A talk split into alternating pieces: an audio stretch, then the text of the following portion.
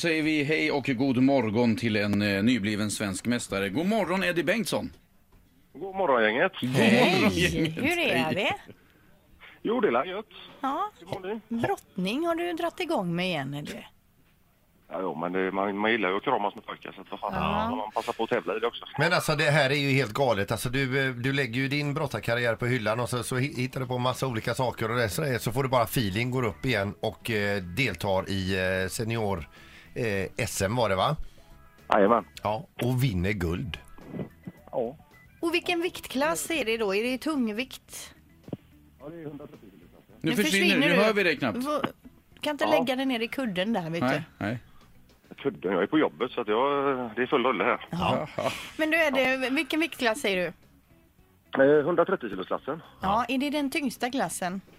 Jajamän, det är Formel 1-klassen som, man- som vi kallar det. Ja, Ja, såklart. precis. De starkaste grabbarna. Ja. Och, v- hade du Jajamän. något motstånd nu när du tävlar då, eller var det lätt? Nej, alltså det finns inga matcher som egentligen är direkt lätta men eh, när jag mår bra och jag hade en sån grym coachning som jag hade så eh, då eh, flyter det på så att eh, det var väl inte någon match som var över en, en och en halv minut. Kan man Co säga. coachningen, det var din son va? Ja, men min grabb Cornelis. Ja. Ja, vad fick du för råd från Cornelis? Eh, pappa, nu lovar du att kämpa va? Ja, och då kan, det, det kan man ju inte, det kan man ju inte säga nej till. Så att, eh, Men annars, du har ju en förkärlek till eh, korta matcher och vinna dem väldigt snabbt. Vad, vad är det, din snabbaste vinst där Eddie? Det, det finns ju ett klipp som ligger ute på nätet. ja, jag tror att den snabbaste är väl, jag tror det är sex sekunder eller något sånt där. Ja. Så Det, är, ja, det är något eh, enormt eh, snabbt men eh, Ja. Och, jag vet och, inte om den blir godkänd för Guinness rekordbok. Men, men vad var det för grepp du jobbade med då? Ja, då slog jag ett nacksving på killen. Han hade nog inte kommit upp ur sängen ännu så han eh, var inte med riktigt. Men Men du, det så var det klart. men du, jag måste bara, det står det här om OS och grejer också. Du hade ju egentligen lagt av och nu är du sugen på att kvala in till OS.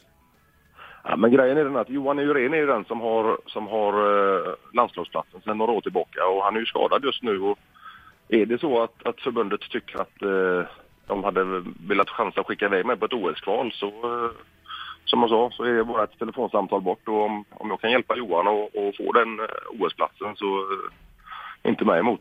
Men alltså är det, hur gammal är du nu? Jag är 36. Och hur gamla är de flesta som tävlar på den här nivån? Nej, alltså tungviktarna brukar ju hamna, alltså var som bäst när de är mellan 33 och 37 ungefär. Ja, att, det är, så eh, det är inget konstigt alltså?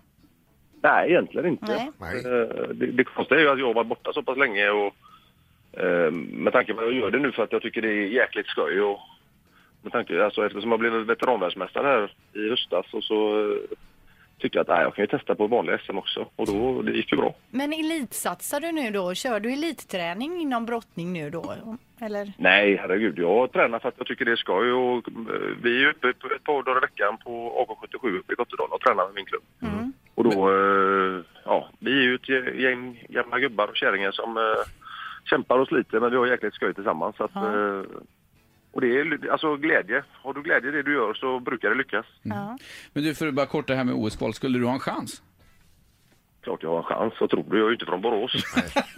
Jag hade inte ställt den dumma frågan om jag hade varit bara kolla. Och du, alltså, är det, har du hört, det är ju rätt man att fråga det. Har du hört att Fredrik här ska åka Vasaloppet helt otränad? Han har inte ens haft på sig pjäxorna i år.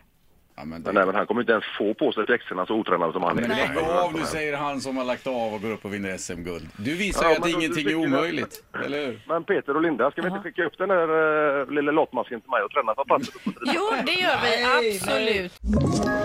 Ett poddtips från Podplay. I podden Något Kaiko garanterar östgötarna Brutti och jag, Davva, dig en stor dos skratt. Där följer jag pladask för köttätandet igen. Man är lite som en jävla vampyr. Man har fått lite blodsmak och då måste man ha mer. Udda spaningar, fängslande anekdoter och en och annan arg rant. Jag måste ha mitt kaffe på morgonen för annars är jag ingen trevlig människa. Då är du ingen trevlig människa, punkt. Något Kaiko, hör du på Podplay. Därför arkadeinerna.